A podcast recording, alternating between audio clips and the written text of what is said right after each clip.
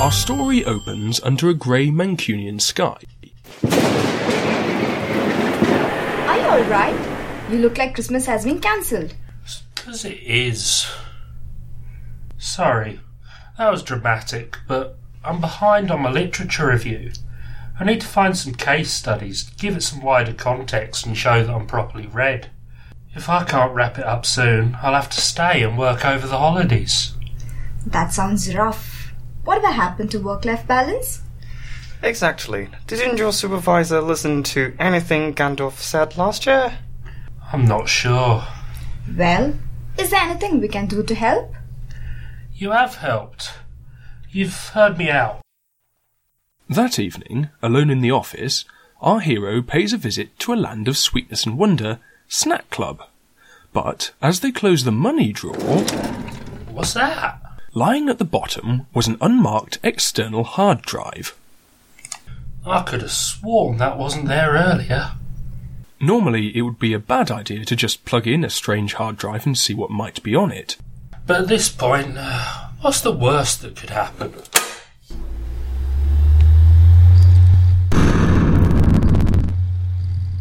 And as the smoke cleared, a figure became visible on the floor. Ow. Are you okay? And if you don't mind me asking, how did you get here? Why, why are you pointing to the drive? You trying to say you were stuck in that thing? Yes, and it was jolly uncomfortable too. But you have released me. So, who are you? I appear to those in bother or have lost their way, for I am the Flairy Godmother, and I'm here to save the day. Huh, like in Aladdin, where the genie was trapped in the lamp. Quite like that, yes. Although those particular circumstances wouldn't fit this particular tale. But you do seem troubled. Were you seeking guidance from an expert on flare stars, by any chance? I guess I am. I'm putting together my literature review on variable stars and dwarf novae. But I'm running out of time. I'm meant to be travelling back home for Christmas soon. But if I can't get on top of this, then. It does sound like you could use a helping hand. Just picture yourself by a warm fire, and I shall grant you your heart's desire. As long as what you desire is pictures of stars which vary on human timescales, I can't really do much beyond that. So, you can actually help? By granting a wish? Of course, the clue's in the name. Alright! I wish for seven dwarf novae.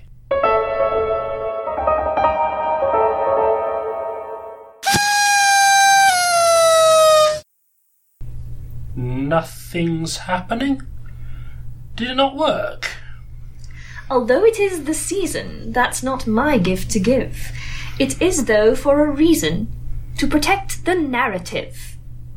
What I'm saying is, is that I can't magic up a thesis for you, and even if I could, it wouldn't represent an original contribution to human knowledge. But if you need variable stars, I can help you look. Like a quest? I guess I can get behind that. Then worry not, just stick with me, and you won't go too far wrong. We'll find those stars and you'll be free to get where you belong. Hang on, hang on a minute. We've done this one already. Neil White and the Seven Dwarf Planets. Technically, we have. But this was always going to happen at some point. If we made it this far. Hmm. I suppose you're right.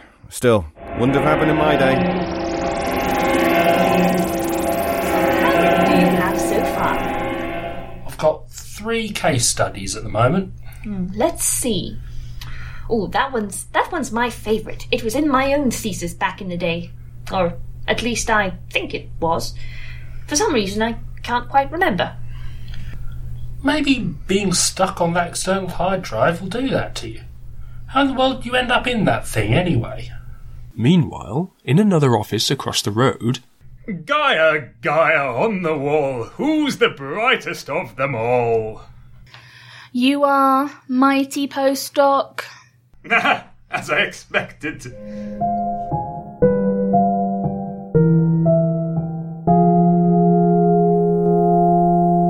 So, You're telling me that someone trapped you on that disc?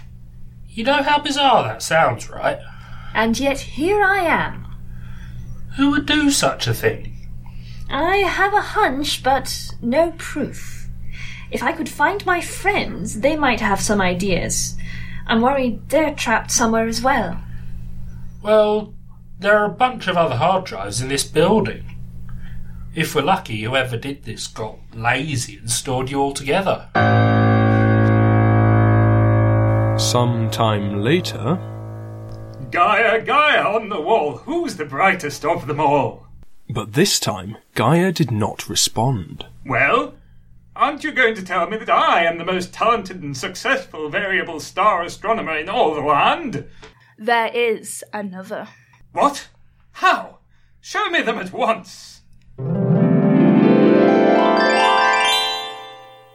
I see one new face and one old. You've done well to bring this to my attention. They shall be stopped. Do you not wish for a new colleague in the future? Certainly not. If they're allowed to succeed, I might have to cite their papers, not the other way around.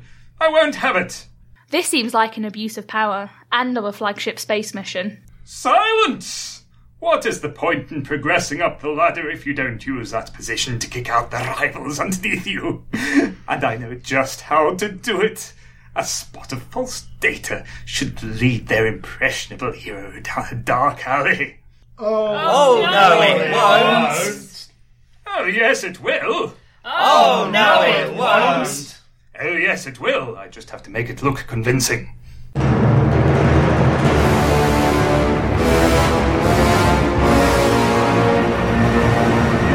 Simbad, a publication in prep.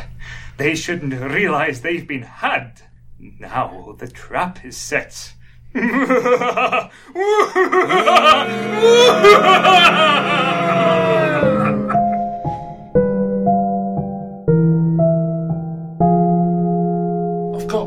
bunch of archival data that I can look at, but nothing that looks like a missing persons case. Any lucker? Our hero turns around to see the flary godmother standing over two more discs with a face like thunder. Should I be concerned at this point? You might want to hide under your desk. What's the magic word?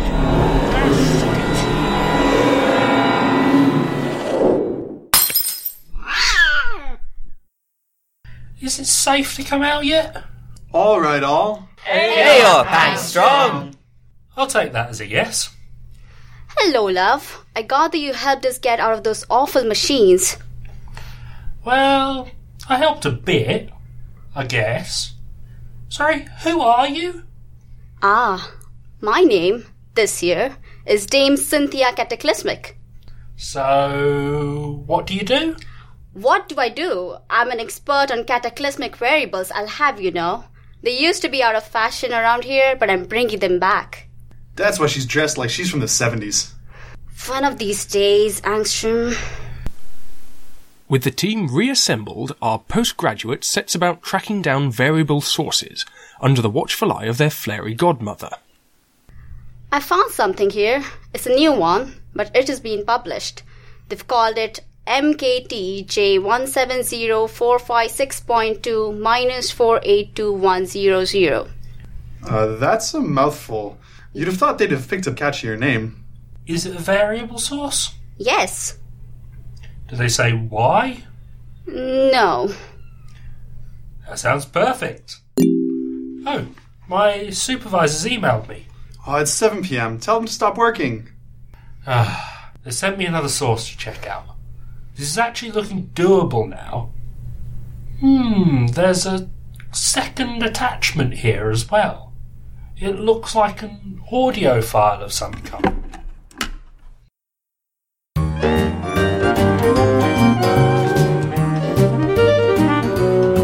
Hello and welcome to a very special Christmas edition of the Jodcast uh, with Iain McDonald, Laura Driessen, Tian Bezuidenhout, Michael Wright, and Leila Fleshar.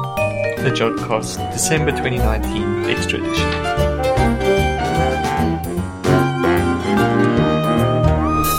Uh, now for the main part of the show, I'm joined in the studio by Mike.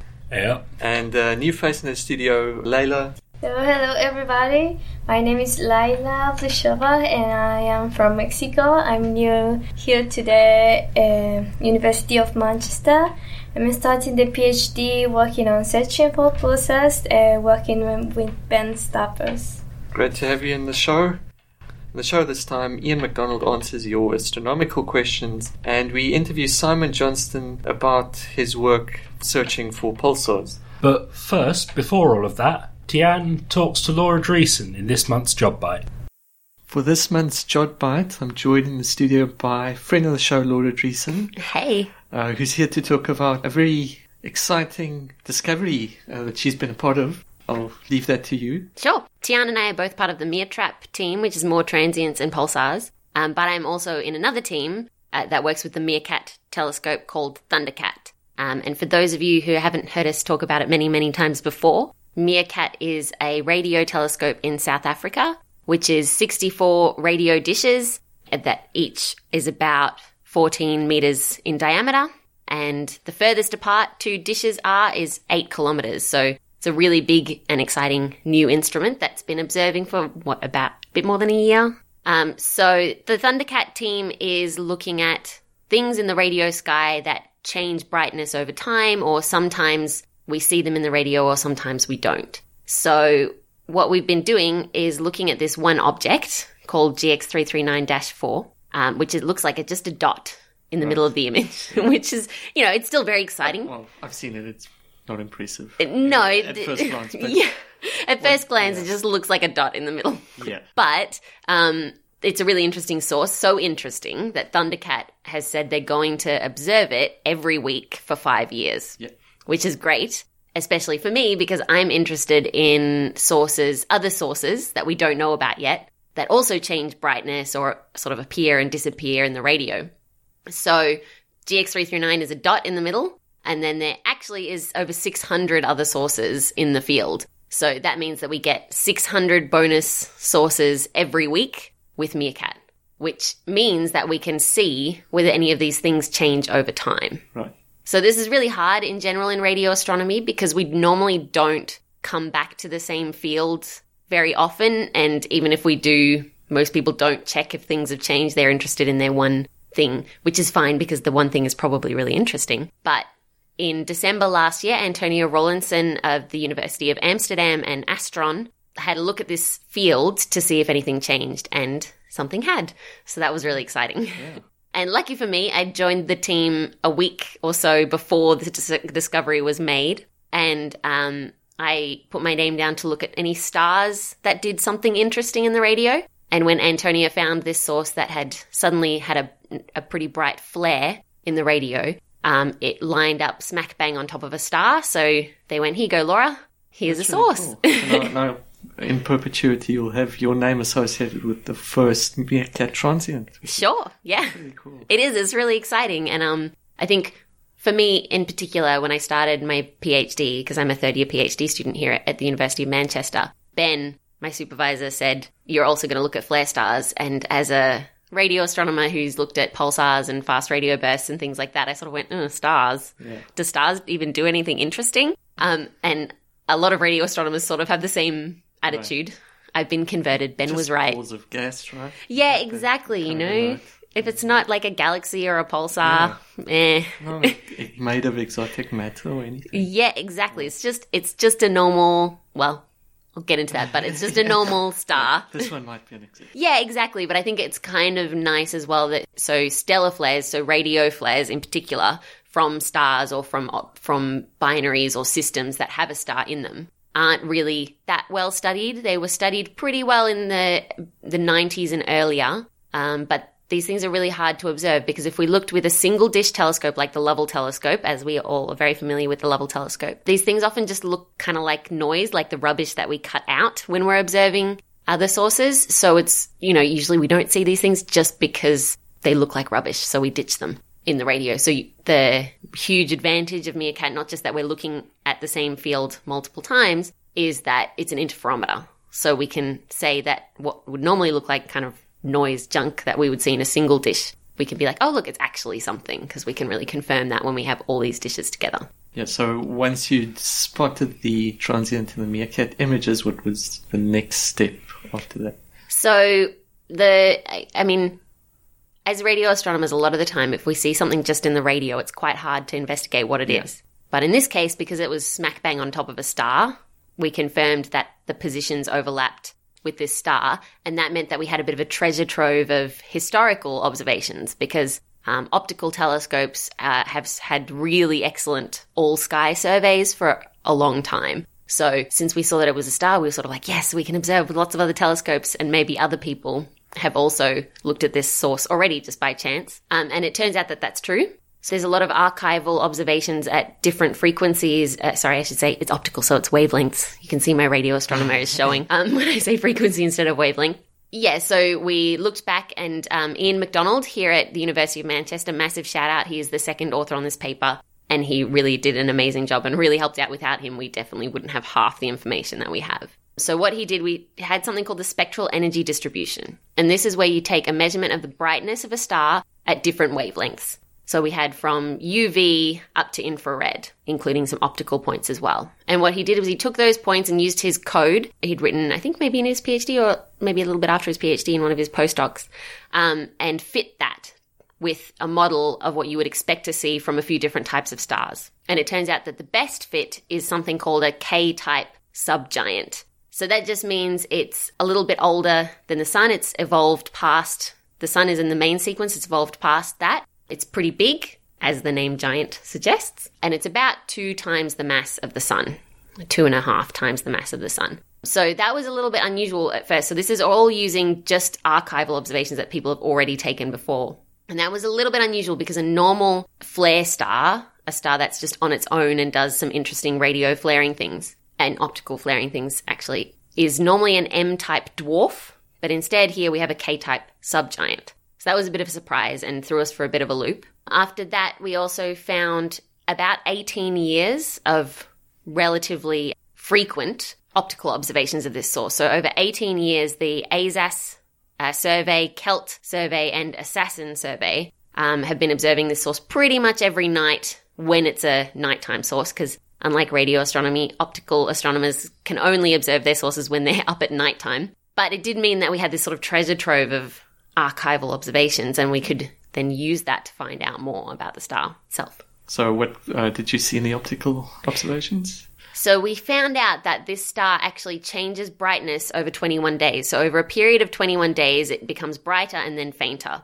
And that happens pretty much every 21 days that we saw. But the shape of this sort of getting brighter and fainter changed pretty regularly. And that's a bit unusual because if, say, for example, this change in brightness was due to, I don't know, the star being in a binary or something like that, we wouldn't expect the shape of that variability to change. We'd expect it to just sort of stay the same. It's quite tricky to change that if it's caused by an orbit. Um, but what we think now is that this is probably caused by uh, star spots. So just like the sun has spots on it, we think that this star has spots on it too um, but that these spots are probably much, much bigger than the ones right. that are on the sun because the ones on the sun look like little dots pretty much, but these ones will be covering a huge chunk of the surface of the star. Um, so we found that out. Um, and once we found out that this star was not only causing these radio flares, but uh, it was interesting in its own right as well, then we went out and started finding our own observations at different frequencies. For example, we asked the Swift telescope, which is a satellite that can observe X rays and UV,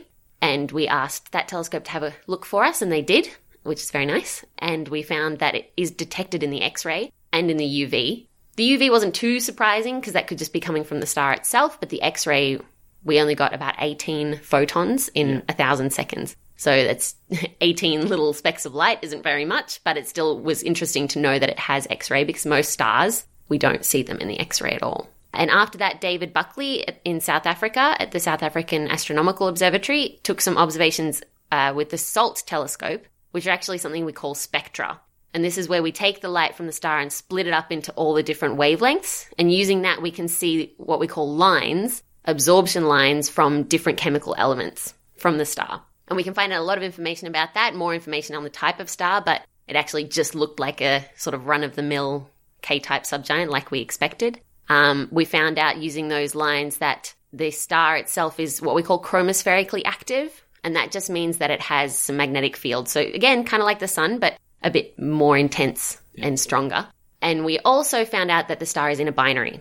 So unlike what previous optical surveys had thought, it's not a star just by itself. It's in a binary, and that was really interesting because that might tell us, well, hopefully eventually, but not right at this po- point, might tell us where the radio is coming from. Because, like I said, it's not that common for stars to flare or even be visible in the radio. Normally, when we look with a telescope like Meerkat, most of the things we see are galaxies, not individual stars. They're normally just so faint in the radio that we don't see them at all. Yeah, so what can you say about the companion, if anything? so at the moment, not that much. Yeah. So in from these spectral observations that we took with the SALT telescope, we can see that the orbit of this binary is the 21 days that we saw with the other optical observations. That wasn't too surprising. And we found out that its companion, it's a little bit uncertain. So some of this is sort of speculation, but scientific speculation. I shouldn't say we're just making things up, that's for sure. But from the information that we know, we can see that this companion is about one and a half times the mass of the sun or more. So that's sort of the minimum mass that it could be. But we can't see it. So we can't actually see, except for a tiny, tiny hint in the spectra, we can't actually see any evidence of this star. We can just see the K giant star. Right. So if it were heavier, you would expect it to be seen in the in the spectra of the. Yeah, absolutely. And also just in our other observations, in the the normal optical, all those 18 years of observations and, and the um, previous historical optical observations, we would expect to sort of have a hint that maybe there's Right. a partner in crime to this giant star. But at the moment, all we can see is the giant star. And if we had a star that was about one and a half times the mass of the sun, we would see it. Yeah. We would see it in the spectra and we would see hints of it in the other observations that we have. So that sort of rules out that it's just a normal, so I guess like a, a star like the sun. As far as we can tell, it can't be a star like the sun because we can't see it. Uh, so that leaves us with a few options, mo- mainly compact objects. So we've heard a bit about on the Jodcast. I know we hear a lot about neutron stars and pulsars because they're a bit of a staple here uh, at, and at Jodrell Bank. Uh, so it could be a neutron star, or it could be a black hole, or it could be a white dwarf. So those were sort of our options. The problem is white dwarfs, which are cold, dead stars, uh, they can't be just by physics rules, they can't be any heavier than 1.6 times the mass of the sun. Because once they get heavier than that, they collapse under their own pressure. So that sort of ru- rules that one out. And unless the, the sort of uncertain measurements that we have are completely off, which I don't think they're completely off, they can't be one of those, which is a bit unusual because a lot of binaries are a white dwarf with another star that's just not yet a white dwarf. Usually it's, it's a white dwarf with a star that will eventually become another white dwarf. So it's a bit weird that it's a giant with either a neutron star or a black hole, as far as we can tell. Yeah. So the constraints that you have on the mass of the companion do they fall like encompassing neutron stars and poss- possibly black holes as well? Yeah, absolutely. So it, it's probably getting close to the edge of what could be a neutron star as well, to be totally honest. Um, I don't want to come out and say that it's a black hole because that would be a big call. Yes, yeah. But just speculatively, it could be a black hole. possibility. Yes, exactly. Because neutron stars, as far as we can, as far as we know now, get up to about two times the mass of the sun. Um, so once we get a bit more than that, then there's pretty much only one option Yeah. left, just because we can't see it. So it has to be something quote unquote invisible, um, and quite heavy. So that makes it a bit tricky to fit things into that model. So it's pretty unusual, uh, and especially because we see radio flares from it. So that's the the kind of real Yeah. what is this that we're seeing a star system that has radio flares. It's not unheard of, but in this particular one, it's just a bit odd. Right. So what would be the next step in kind of trying to tie down what exactly this is? So what we'd really love, and we've asked for some XMM Newton observations. Now, XMM Newton is another space telescope, and this one is X-ray. So we've already talked about how we detected this the source in the X-ray with Swift, um, and Swift is a really excellent instrument. But this source is pretty far away. It's about 1,800 light years away, or about 550 parsecs.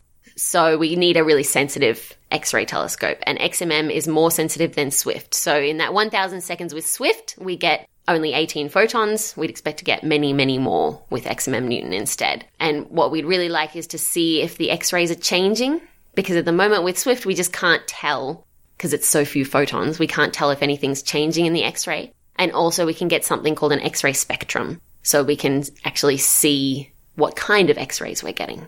So that could give us a hint about exactly where this X ray brightness is coming from. Because at the moment, all we can say is that the X rays are coming from the system. We can't say if, it, if it's coming from the subgiant or if it's coming from this unknown companion. Okay. If, if the companion were a compact object, would we expect the X-rays to be coming from there? It's possible. So it depends if there's a, if there's an accretion disk Yeah. or not. So that that would be really what we would be looking for an accretion disk. Um, but it also would it would be fine if the X-rays were all coming from the giant star because there's a type of star that's called an RS Canum Venaticorum, which is a bit of a mouthful, but it's named after the first t- star of its kind, which was named RS Canum Venaticorum. We call them RSCVNs because it's much less of a mouthful. And those stars can be by themselves X-ray luminous, um, so that wouldn't be unheard of. But it's really, if we get more photons, then we can get a spectrum, and that tells us what sort of X-rays Yeah. they are. So that would really kind of ta tell us where they're coming from, whether they're coming from the star or from the companion. Uh, and we'd also really love a UV spectrum as well. So a spectrum, it's all about the spectra, uh, a spectrum in the ultraviolet. But the only place you can get one of those is from Hubble. So XMM Newton, we're already, it's quite tricky to get observations from that because we think this is really cool, but there might be 20 other people who have also proposed for something equally cool that are fighting for the exact same time on the telescope. So it's really tricky to get time on these Good luck getting telescopes. Hubble time. Uh, yeah, exactly. So compared to XMM, Hubble is just crazy. So many people, and as they should, because it's a really ex- excellent instrument. So we will ask for time on that and see how we go. But a UV spectrum, if this, if the companion is a white dwarf or something like that, it would be really obvious in the UV spectrum. Um, and if we got some extra lines, so these chemical elements, these lines would really give us a hint about whether any of the light that we see is coming from the companion. Uh, and then if it is a white dwarf, then that's interesting because we have to explain why it's at least 1.5 solar masses because that's quite on the edge of where a white dwarf can be. Yeah, I, I guess with Meerkat as well, there's another couple of years of weekly observation. Yes, this is pro- for me. This is possibly the most exciting. I guess it might still give us real big clues to what's going on here because we have four more years of observations with Meerkat. They've already been observing it for just over a year now. So we have four more years of weekly observations with Meerkat, plus the ASAS-SN optical survey. Every night, it's looking in pretty much every star in the southern hemisphere, including this star. So we have both radio and optical observations. So that could really give us some hints because if, for example, we see a flare in the radio and correspondingly something happens to the optical, or even if we see something interesting happening in the radio and nothing happens in the optical, that could tell us some hints about what's going on too. And Meerlicht as well. The, the- So we would love to have Meerlicht, Yeah. but unfortunately the star is too bright. So uh, the star is what we call 11th magnitude, and that is actually uh, its magnitudes are weird, uh, but it's too very bright. bright. Yeah, it's it's really really bright. I think it's the it might even be the brightest optical source in that field, uh, and Meerlicht is, I guess, a bit too sensitive. It's so good that this star just overexposes and becomes kind of a bit of a weird blob that you can't really measure accurately. I guess we should mention that uh, Meerlicht is the optical telescope that will be shadowing uh, Meerkat radio telescope. So the idea is to give you simultaneous op- uh, radio and optical observations. which is really exciting. It's going to Yeah. be it's awesome. But in this particular case, our star is just a little bit too intense. right. But uh, no, if it does turn out to be like some more uh, exotic system that we haven't seen before, it would be really cool to have it be observed like so with such a high cadence, right? yeah, absolutely. So this is especially uh, advantageous because, like I said, uh, flares from stellar systems and from stars are pretty tr- tricky to observe, and also it's hard to say to a telescope, "Can you please point at this source for ten hours, and maybe we'll see something, maybe we won't." But because this source, we're just getting the observations of it anyway, because it happens to be in the same images that we're taking of this other GX339 4 source. So we're getting a bonus five years. So it, it'll probably be, don't quote me on this, but it'll probably be the longest uh, monitoring of any stellar flare system ever. It probably already is actually because you just don't get people looking at stars in the radio when we have, you know, neutron stars and black hole binaries and galaxies and jets and all these other things. Um, so ho- hopefully this source will be a bit of a comeback for stellar flares. And also, I think it's just kind of the tip of an, a really big iceberg of transients that Meerkat is going to find just because not not because the other instruments aren't any good they're all excellent but just the nature of the observations that ThunderKAT are doing they're going back to the same fields over and over again so we're getting longer data sets of multiple times where we have lots of bonus sources so MeerKAT's really going to bring the radio astronomers more up to date with the transients hopefully Yeah. In, the in that G- GX339 field, are there any other sources that you're looking at or interested in? Yes, there are definitely other sources I'm looking at. I can't tell you about them. Well- super secret. no, they're not super secret, but um, there are other sources in the field that could be doing some interesting things. At the moment, we're trying to just make sure that all of the measurements that we're getting are 100% on point because it's really tricky in optical and x-ray and things like that. You can sort of think about it like taking a photo with your camera. But in the radio, it's completely different. We have to take a huge amount of steps in processing and calibrating and making everything sure everything is the right flux density or brightness, that we have to really be careful that we're doing everything exactly right. This source we double, triple checked and all that sort of thing. But the other sources, because it's such a big field of view that we're looking at with this telescope, we really need to make sure that we've got everything really accurate across all the sources. So we're still checking that, but we do, there are some sources that we're keeping an eye on that we think will be interesting as well. Whether they line up with stars or not, or they're galaxies or something else entirely, we'll see. Well, in another four years, we'll have you back on. Yes, well, hopefully there might be some more coming up next year as well, Oh. because even with a year of observations, that's a huge uh, set of measurements for point sources. So hopefully you'll be be hearing some new things soon. Right. We should uh, mention that Laura also wrote a an article for the conversation for a general science audience. So we'll put a link to that one in the show notes. Yep, and we'll put a link to the journal article as well. So Yes, if you yes, want to have a look at it, um, please do. it's a lot of different observations with lots of different telescopes. So it's a really nice example of the combination that you can, so the information that you can get from combining a whole load of telescopes. And a lot of them were in South Africa as well, which is really exciting to use all these new telescopes and things that are popping up in, in South Africa. So that's a really nice Yeah. extra part. Anytime you can look at a MeerKAT image is just a great Yes. opportunity. yes. They're beautiful. Yeah. Well, uh, thanks for that, Laura. Thanks, Um, Tian. Yeah. Hope to see you very soon. Definitely. See you later. All right. Cheers. So thanks for that, Tian.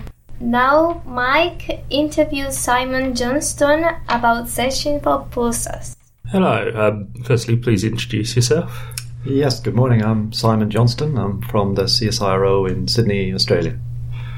Okay, wonderful. And you came here this week to give us a talk about pulsars. Well, maybe I could tell you a bit about where I started off Okay. uh, as a as an astronomer. Yes. Because in fact, I did my PhD here at Jodrell Bank uh, way back, starting in 1987. Um, and when I was there, I met Andrew Lyne, who was even then a distinguished professor, and he offered me this great uh, PhD in pulsar astronomy. And I thought this sounds fantastic. And since then, I've been doing pulsars ever since. So, what particular aspect of that have you been working on recently then? So recently, I've been trying to understand how they work, how pulsars actually work. So a lot of people use pulsars as tools. For example, pulsars are very great clocks because they, they tick on a regular basis once per rotation of the pulsar. And you can use the pulsars as a clock to do lots of very interesting experiments. But the problem is the clock is not exactly perfect. And I'm trying to understand what is it about pulsars that makes the clock not very perfect. And that was the subject of my talk this week. Very good. So, what were a few of the things you pointed out then that made the pulsar not perfect? So the textbook picture of a pulsar, um, if you want to think of it this way, it's just you have a bar magnet and it's rotating in a vacuum. That's the simplest picture. And under that picture, you can understand how it should get slower and you should understand how it spins. But the reality, of course, is that a pulsar is not a bar magnet. It's got all sorts of weird things associated with it. In particular, it's got a big magnetosphere. That magnetosphere can be filled with plasma, and that plasma has an effect on the rotation of the star. In addition, the star is not really a perfect sphere. It can deviate from a sphere, so it has some ellipticity. and that ellipticity can change with time, and that affects the rotation of the star. And then finally, the you can think of the pulsar in some ways a bit like an egg. It has a very thin crust of material, and then the inside of a pulsar is generally thought to be a superconducting uh, liquid. So it's a bit like an egg in that sense, in that you've got a crust and a liquid interior, and the liquid is not perfectly coupled to the to the shell, and so that decoupling between the shell and the liquid interior also causes irregularities in the spin. Okay, so then next question, I suppose, is how do these irregularities show themselves? What do you see? So instead of seeing a regular tick of the pulse, sometimes the pulse arrives a little bit early, sometimes it arrives a little bit late. And sometimes there's a big discontinuity in when it arrives. And you can think of those a little bit like earthquakes. There's a sudden violent thing that affects the surface of the star, and that affects the spin rate. And suddenly, the pulsar starts spinning at a, at a faster rate than it was doing before the glitch. Okay, and your job then is to find out sort of why these things are happening. So not only why they're happening, but what's the size of them? Um, do they occur in all pulsars the same? And in fact, we found that it's different in young pulsars. Young pulsars have much more activity, they glitch much more often, and are much more irregular than the very old pulsars. And that's probably something to do with their internal temperature. So that's another thing I'm looking at is how much the irregularity is affected by age, for example. Ah, okay, so what have you been finding out so far then? So this this has implications for the detection of gravitational waves with pulsar timing, which is one of the, the big projects in pulsar astronomy. So there, what we're looking for is uh, we're looking for supermassive black holes in orbit about each other, and that can affect the timing of the pulsar.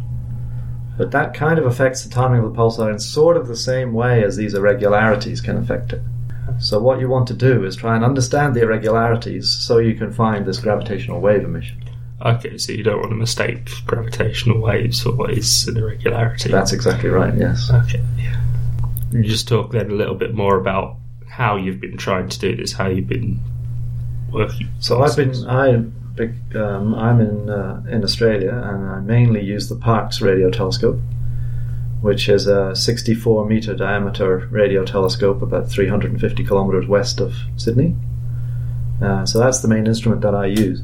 And I've been monitoring a group of about 200 pulsars over the last 10 years to see what they're doing. And this is all different types of pulsars, both young pulsars and old pulsars, just to get a big sample to see if I can tell the difference between you know the various subsets. So I monitor these uh, on a regular basis, and then of course I set my grad students to work in analyzing the data and coming up with the latest results.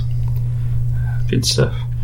So on a slightly side note to that, then, how do you know that which one's are the young ones and which one's are the old ones? So the young ones are generally faster rotating. we know the Crab pulsar, which is the youngest pulsar we know, 950 years old, um, and it rotates 33 times per second. So it's a very fast one. Uh, so generally, the spin period tells you a little bit about how old they are, but also the faster they slow down, the younger they also are. So it's a combination of their spin rate and the slowdown rate that tells you the age. So one of the thing, one of the things we are looking at is, of course, we can only observe over a time span of ten years or so. So we can see how pulsars are irregular over that space of ten years. But what we really want to know is what are they doing on a timescale of a million years, which is kind of the lifetime of the stars. Now, of course, we can never observe one single pulsar directly, all the way from birth to death. But of course, the beauty of astronomy is that you've got typically a lot of objects, and so you see them in all stages of their evolution. So you can see young ones and old ones, and then you can and middle-aged ones, and then you've got to try and figure out how they get from young to middle-aged to old in their spin. In their spin. Uh, so I remember you showed the picture of you growing up to demonstrate that. Yes, that's exactly right. I mean, if you think about a human lifespan, and if you were a sociologist, you could take a baby at birth and you know watch that baby growing up to middle age and old age. So you could do that with a single object. But you know, in astronomy, this takes forever. So it's like looking at a crowd of people, for example, and trying to determine if there was, say, a relationship between the age of a person and the height of a person, just by looking at big crowds of people and getting big numbers to to help you do this. Okay, and so has that been rather successful then?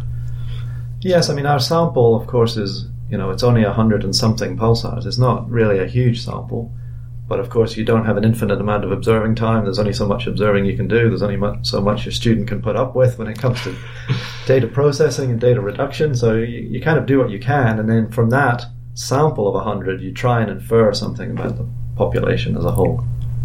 Okay, then you're looking to get a larger sample in the future then? Well, we are. So the MeerKAT telescope, which is uh, which is now open for business in South Africa and doing a lot of interesting observing.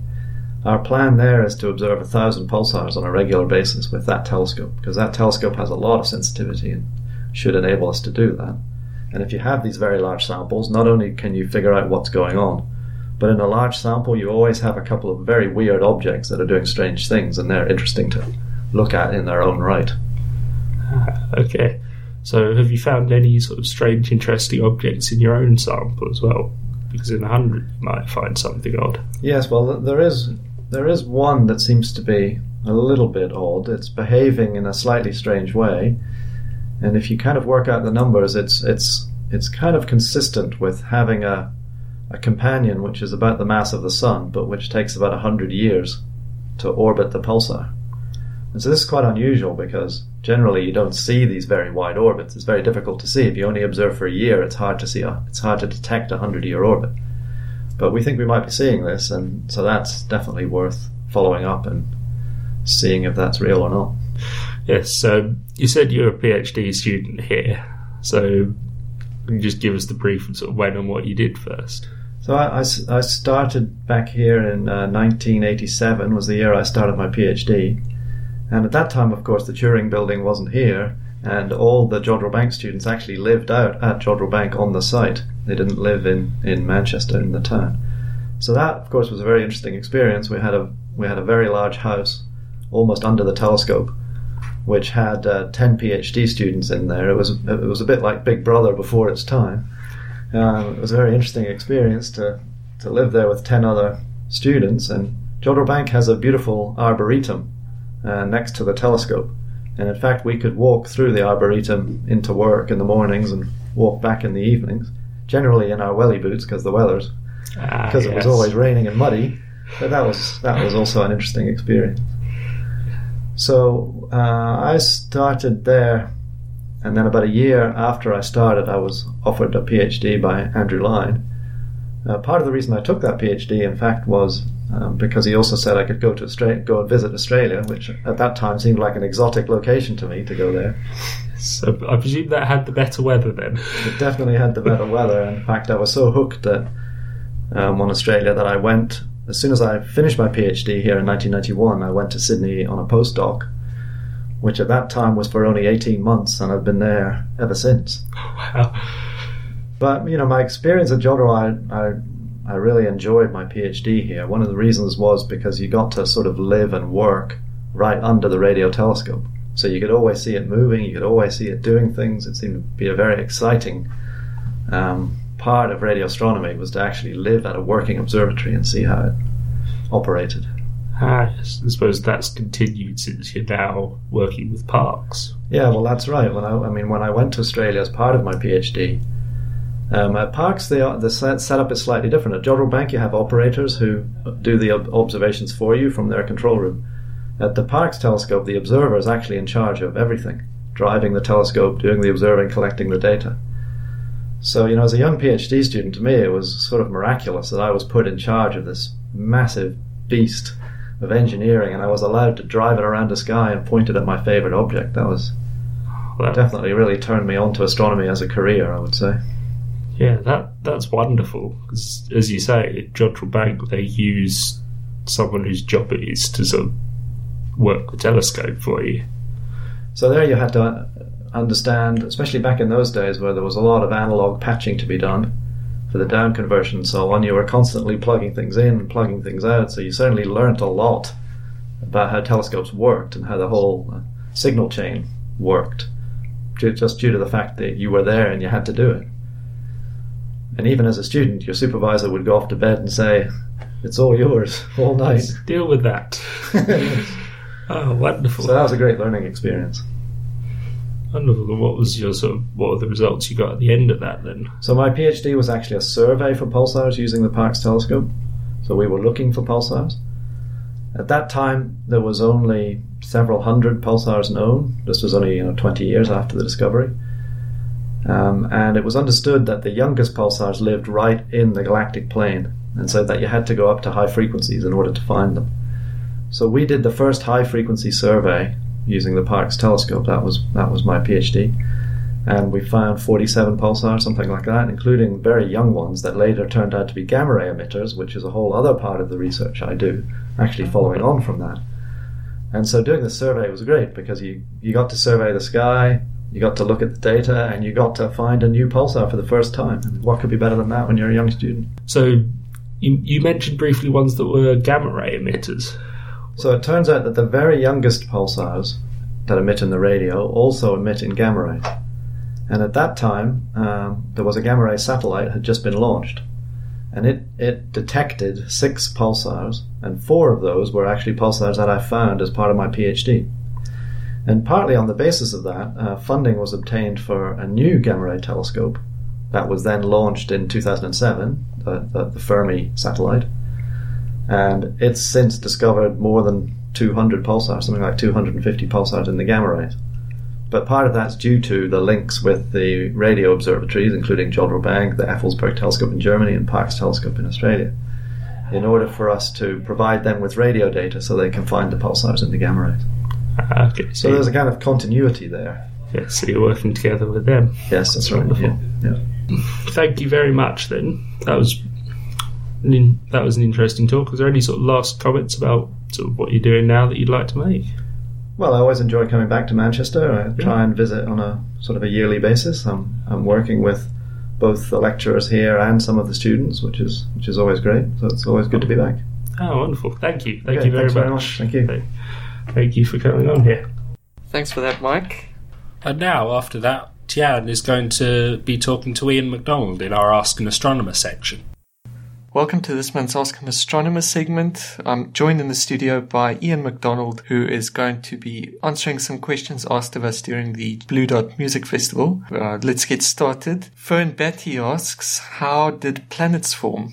Well, these are some of the questions we got asked by some of the younger attendees. They're some of the most basic questions we can ask in astronomy, and they're questions that we've been wondering about since we first understood what stars and planets actually are. Yet it's only in the last 50 years or so that we've really understood how these processes work. We're still trying to understand a lot of this fundamental physics today. It's only in the last 20 years or so that we've found out why we have the types of stars around us that we do, and the rich diversity of planetary systems that come along with them. The basic principle behind forming stars is that you need to start with a cloud of gas and dust, and you need to make it cool and dense enough for it to collapse in on itself through gravity. That cloud might initially be light years across, but might collapse down to only a handful of stars. Once this collapse happens, dense clumps start to form, and gas particles and dust grains in those clumps will start hitting each other, and that heats the clumps up. If one of these clumps becomes too hot, it'll simply evaporate. But as the clumps collapse, they also drag in the cloud's magnetic field, and this magnetism helps keep the clump together. The dust in the clump helps insulate it from harsh radiation outside, but dust is also good at cooling the cloud, so it helps stop the clump heating up. Now, this collapsing cloud isn't smooth. There's turns and twists in it, and there's overdensities and underdensities. And these collapse down into filamentary structures, dense spaghetti like lines along which material can collapse and be pulled down into the collapsing clump. The material flowing down these filaments doesn't always come straight down into the clump. And it will start to spiral, and like a figure skater pulling in her arms, that spiral becomes faster and faster, and the clump gets smaller and smaller, and it starts to rotate, and that gives the clump a pole and an equator. Now, material coming down to the poles of the forming star comes straight down to the centre of the clump, but material coming down to the equator will be rotating. The centripetal force will he- help keep it away from the centre, and this means that the clump starts to flatten into a disc shape. So now we have a clump that's collapsing, it's heating up, starting to rotate, and it's starting to flatten into a disc, and its magnetic field keeps getting stronger and stronger. As the clump is getting denser, dust grains and gas molecules start to collide together and grow. And in the centre, that part that will become the star, this happens very quickly as the gas and dust starts to form one large solid blob. This becomes the central star. Further out, gas and dust is slower to stick together and starts to settle down to a smooth protoplanetary disk of growing dust grains. The slow gravitational squeeze in the central star starts to generate a lot of heat, and this starts warming the star up, and eventually it starts glowing with heat. In its core, the temperature rises from close to absolute zero to thousands and then millions of degrees. And at this point, hydrogen nuclei bang together so hard they fuse, forming helium and letting out more heat. This is the start of nuclear burning that breathes life into the growing core of the star, and the star is born.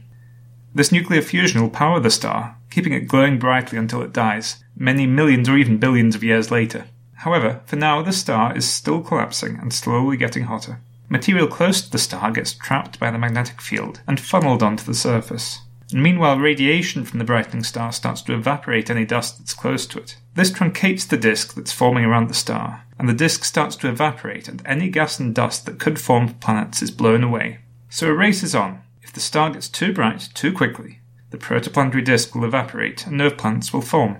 If the dust and the disk can stick together fast enough, planets can form, even large planets. But the problem with this is that dust is quite fluffy, so it's quite easy to grow small, fluffy dust bunnies, but it's hard to get these bigger than about a metre across without them breaking apart, a bit like a powdery snowball. It's got to be done slowly and gently. But if you can grow something a few metres in diameter, colliding pebbles can embed themselves into its surface, and the pile of rubble can start to grow. Once it approaches a few kilometres across, gravity slowly starts to take over and starts squishing the fluffy dust together into rock. And if it gets to a few tens of kilometres in size, that rock starts melting. Once it reaches about a thousand kilometres in size, it can grow big enough to start clearing out its orbit and maybe form an atmosphere. Planets further from the star have less material to work with because the protoplanetary disk isn't so dense that far away from the star. But they've got a big advantage. After hydrogen and helium, oxygen is the most abundant element in the universe, and a lot of the gas around the star consists of water vapor. Far from the star, this water vapor can condense into ice, and pebbles can grow quickly into large planetary cores, many times the size of the Earth. Beyond this ice line, large bodies can grow while there's still enough gas to accrete into an atmosphere. If a lot of ice and gas can be trapped into a planet, a gas giant planet will form, but inside the ice line, rocks can't grow very quickly, so all the gas has disappeared before planets become big enough to keep hold of it through their own gravity. So we end up with rocky planets like Earth. We think that most stars have planetary systems like this. There's a final factor we haven't considered planetary migration. These newly formed systems are unstable. Forming planets interact with each other and with the protoplanetary disk through the gravity and how they accrete material, and this can mean that planets move around or swap places. We think this is how hot Jupiter planets form, either by migrating inwards through the disk of the protostar or being gravitationally scattered into very small orbits through interactions with other planets. Planets can also be eaten by their star if they stray too close, or they can be ejected from the star system entirely. It's these processes that I've been studying for the last three years. We don't know how many ejected planets there are out there, but there could be as many of these free floating planets as there are stars. We know of a handful of these planets already, and I'm hopeful that we'll be able to find some new planets using this method very soon. Since we're on the subject of planets, we've got a question about the moon. Luxia asks, where did the moon come from? Well, I figured that we could talk about moons as well, since we're discussing how planets form.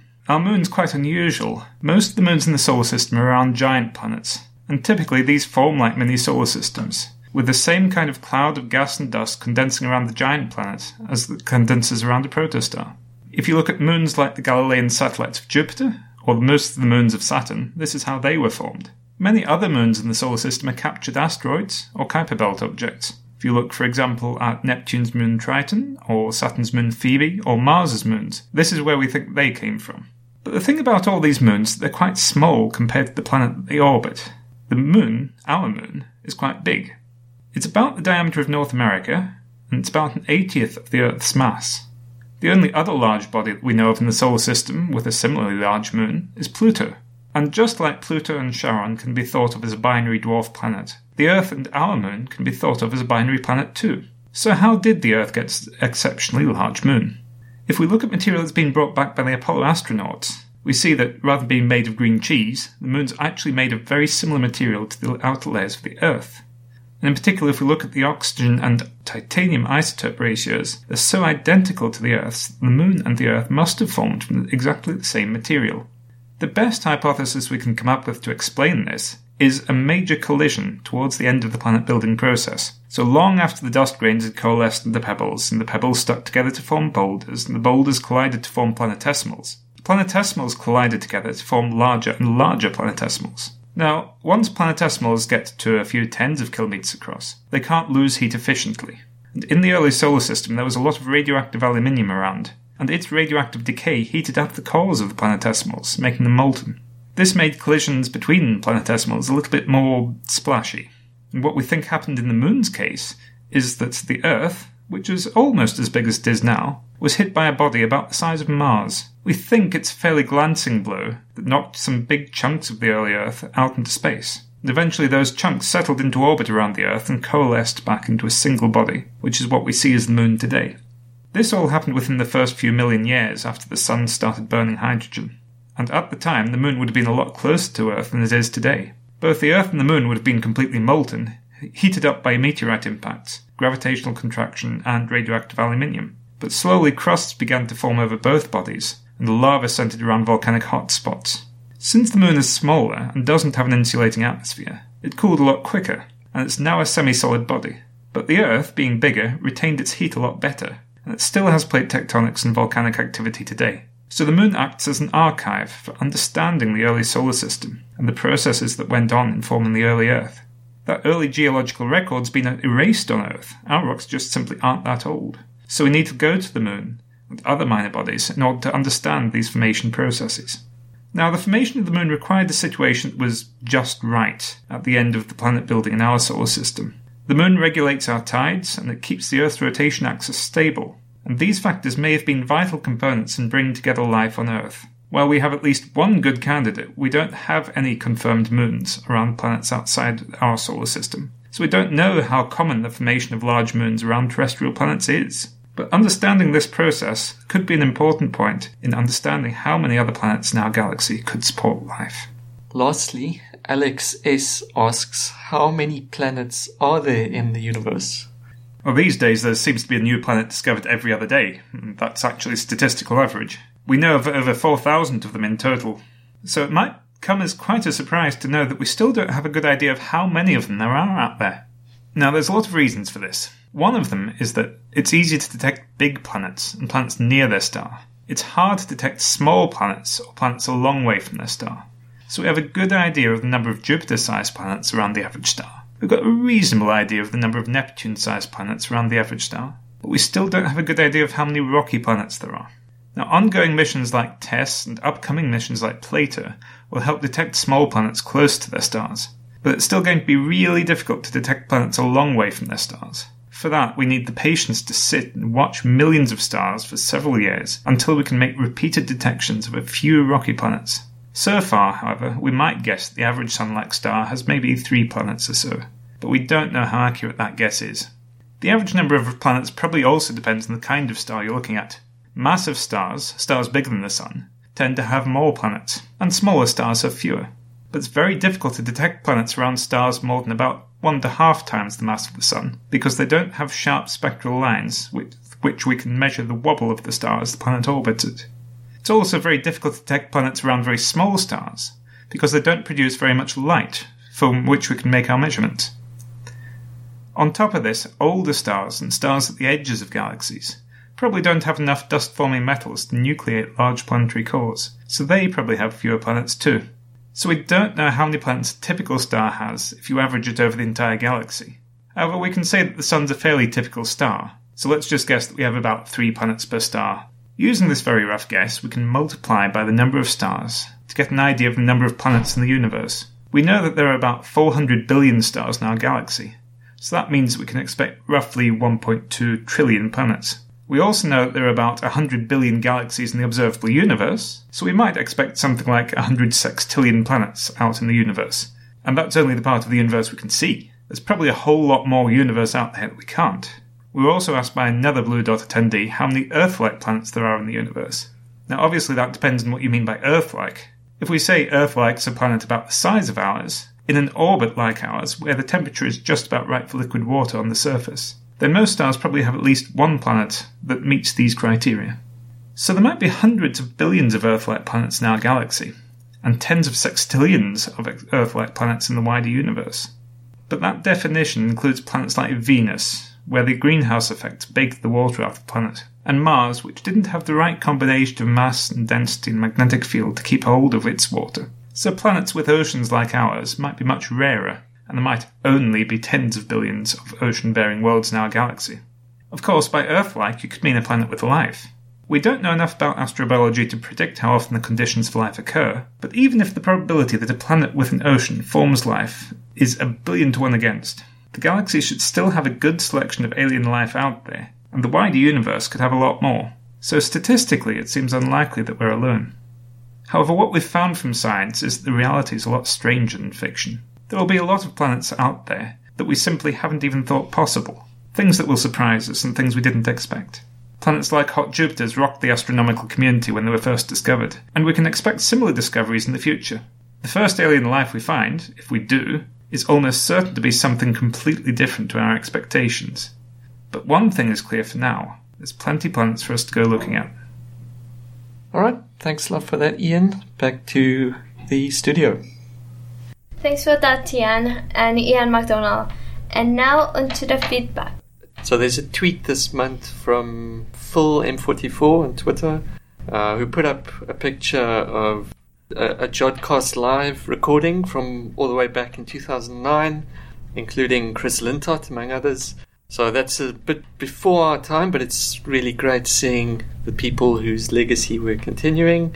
So thanks a lot for that, uh, and also to Chris Lintott himself, who said that it was such a good day and that watching the Jodcast regulars meeting their ardent fans was just lovely. And if you want to get in touch, then you can do so via the website at www.jodcast.net. You can use Twitter at twitter.com slash jodcast. Facebook at facebook.com slash jodcast. You can go to YouTube at youtube.com slash jodcast. Or Flickr at flickr.com slash group slash jodcast. And don't forget that you can send us post. The address is on the website. Thanks to Simon Johnston and Laura Driessen for the interviews. The editors were Tian, me, Ben Shaw, and Lizzie Lee. The producer was Michael Wright. Until next time, Jod on.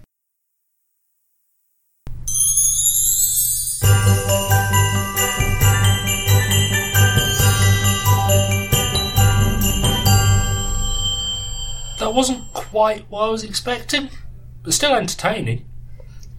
I always like listening to that night sky man. He's ever so calming.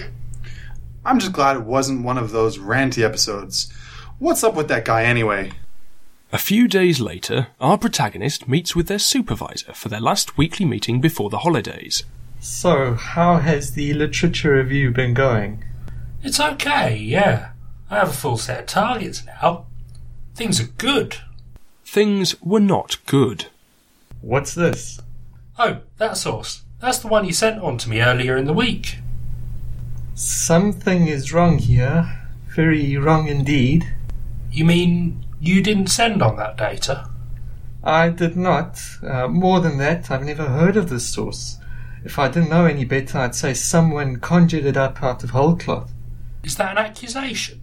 No, no, not at all. But I'd be lying if I said it wasn't irregular. I need you to track down where this thing came from as soon as you can. Uh, today? Today. All right, all. Hail, Angstrom! Is everything okay? You look like Christmas has been cancelled. My supervisor is worried that one of the sources we got is a fake. If it is, I need to prove it and fast. If there was ever a time for a spot of flary magic, I think this is it. Time for me to save the day with my trusty magic wand. I'll find the truth of there's far play, uh, mm, to infinity and beyond.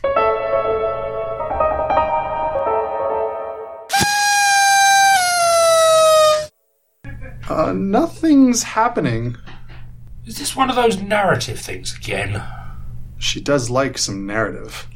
It's not that. I'm just having some technical difficulties. Thank you for purchasing a Divine Electronics product. An important OS update is currently in progress. Estimated time to completion is 140 hours. Oh. But we don't have 140 hours to save the day. I'm meant to be heading back home tomorrow. There's got to be another option. If you would like to speak to one of our representatives, Please. Oh, I give up with this thing. Is there an opposite to Deus Ex Machina? Because I think this would qualify. I'm going to go get in touch with student services. I'm running out of options at this point. I suddenly don't know what to do. It was all going so swimmingly. If it wasn't the supervisor in the office with the data packet, then who was it? It's behind you. Ah! Quick, get behind this conveniently placed filing cabinet. I get the impression you've got something to do with this. Out with it. Who are you? Every coin has two sides to it. If you are the flary godmother, then I am the Gaia godfather. Well, look at you with your big fancy title. You're gonna make me an offer I can't refuse? As it so happens, yes. These are my terms. Stand down and stop intervening in this tale, and I, in return, will not lock you back into that disc. Wait, you're the one who trapped us. The very same. We got done in by that pound shop edgelord. Shh, we're missing out on exposition. But then you escaped, and with the help of that charming new friend of yours, and I couldn't just sit back and let them take the plaudits. I sat and thought a bit, and then came up with a fiendish plot to sink your precious script.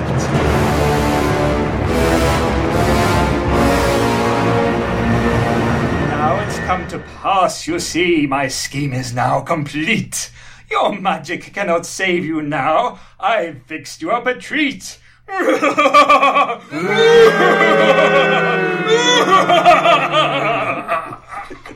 Enough with the rhymes. That's my thing. Oh, imposing a monopoly now, are we? I'm afraid you've got competition. So you're challenging me to a rap battle. You think you can step to this? Easily, your rhymes are weak. The heck did you just say to me? I will spit some skits the samurai at you right now. Oh, no, you won't. Oh, yes, I will. No, no, you really won't. We'll get copyright struck. Oh, right. But enough of this idle banter. My work here is done. I would feel guilty about it, but hurt feelings don't get you an impact factor. And if you see that student, you tell them to stay out of my way. What a thoroughly unpleasant character. You can say that again. What a thoroughly unpleasant character. All right, all. Hey up, Angstrom! Do you really have to do that every time someone else walks in? Yeah, that's my bit. Uh, if you say so. Anyway, student services have said they'll do what they can. Any luck with the wand? Uh, not yet, but we did get uh, acquainted with one of the faculty. They didn't quite come out and say it to our faces, but they're obviously the one behind all this. Uh, jealous type, and then some. And apparently they shot us into those discs. So, what do we do? Well, something has to be done. Otherwise, that horrible researcher will get tenure and supervisory responsibilities. And then it'll be basically impossible to get rid of them. Who knows how many early careers could end up wrecked if we just give up and do nothing? You're right. They have to be stopped. But with what evidence? At the moment, it's just our word against theirs, and there's no paper trail. What about a digital trail? Your call is very important to us. Please stay on the line. And so, as the last night fell, our hero's watch began. Are you two actually going to help out here? We are. We're gathering data on the suspect right now. You're scrolling through their photos on Facebook. So, that still counts as data. It's an excellent data set if you ask me. Ooh, the lighting really works in this one. What do you think? And then we've got all of these posts on a page called Rambunctious Redback Memes. Okay. You're getting a little too invested in this. Hang on, we've actually got something here. A picture from last night. Looks like they're in an office. And it's captioned, Late night here, no rest for the wicked. With seven fire emojis. Seven. Uh, that can't be a coincidence. It puts them in the right place at the right time. But it's still not conclusive. No. For this, I think we need a specialist.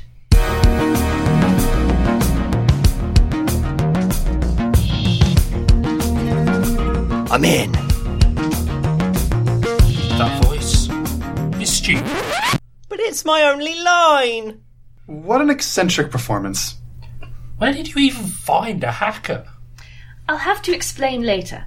He has to go now. He's on a very specific 24 hour work contract. It's a rough schedule, but it pays well by all accounts. So, what did this associate of yours turn up? You're going to want to see this. For someone bigging themselves up as a mastermind, their internet security etiquette is frighteningly poor. I suppose they were too high and mighty for two factor authentication. To be fair, that is a right pain in the. I know. We all know. More importantly, this fake source is still sat in their sent items box. You know, it said there are two kinds of people in hell those that got caught and those that kept notes. You have to be something pretty special to get done on both of those charges. Or be arrogant to the point of narcissism. I guess that works too. So we have witness accounts? I couldn't forget that nasty piece of work, even if I wanted to. And you have screenshots of everything? Already done. Then the villains in our sights team. In just a little bit, we can expose this wicked scheme and land them in deep. No!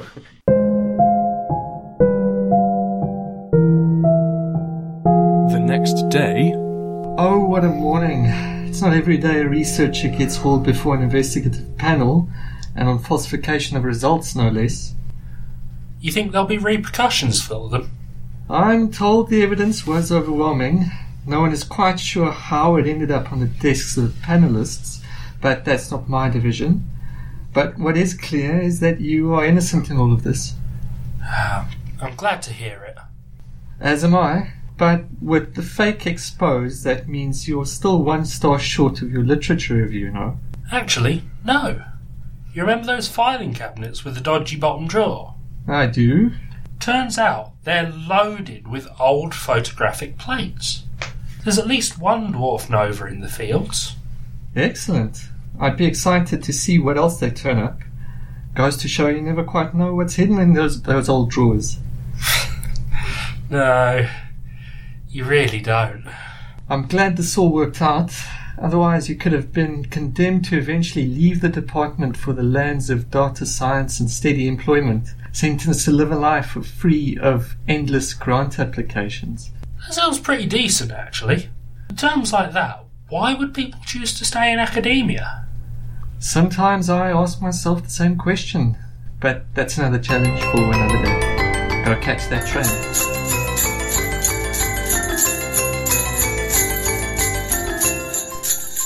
Thanks for listening to us, but now our story ends. We hope you liked Hunting for Stars with Godmother and friends. Touch and go it may have been, but the record's been put right. From the Jodcast, a Merry Christmas, and to all, a good night.